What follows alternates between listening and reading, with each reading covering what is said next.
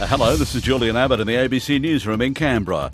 The ACT's emergency department waiting times remain the worst in the country, with less than one third of urgent cases being seen on time. Elise Scott reports. Almost 150,000 patients presented to Canberra's emergency departments in 2018 19, but only about half were seen on time, compared to 70% nationally.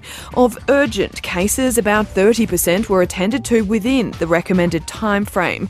The latest Australian Institute of Health and Welfare data also shows that about 7% of Canberrans waited more than a year for elective surgery, the second longest wait in the country behind Tasmania. The two fires burning to the east of Canberra at Tallaganda and Currowan remain at advice level this morning.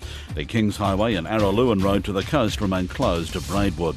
The Braidwood community has entered its third week surrounded by bushfires. The Currowan fire has burned more than 82,000 hectares to the town's east, while the Tallaganda fire burns to the west.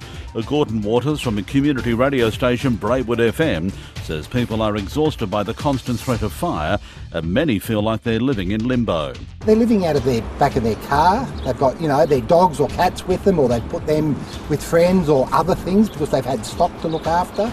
It's that mental exhaustion and that, that fatigue of not knowing if your place is there to go back to. And Canberra's emergency services have experienced a surge in call-outs due to automatic fire alarms being triggered by smoke haze in the capital.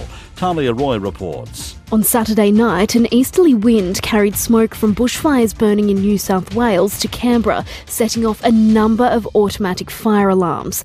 The ESA's data shows the number of alarms fire crews responded to was up 330% compared to the previous month and the same period in 2018. The Saturday evening call-outs were false alarms as there were no bushfires burning in the ACT. The rate of automatic fire alarm call-outs remains above average. That's the latest from ABC News in Canberra.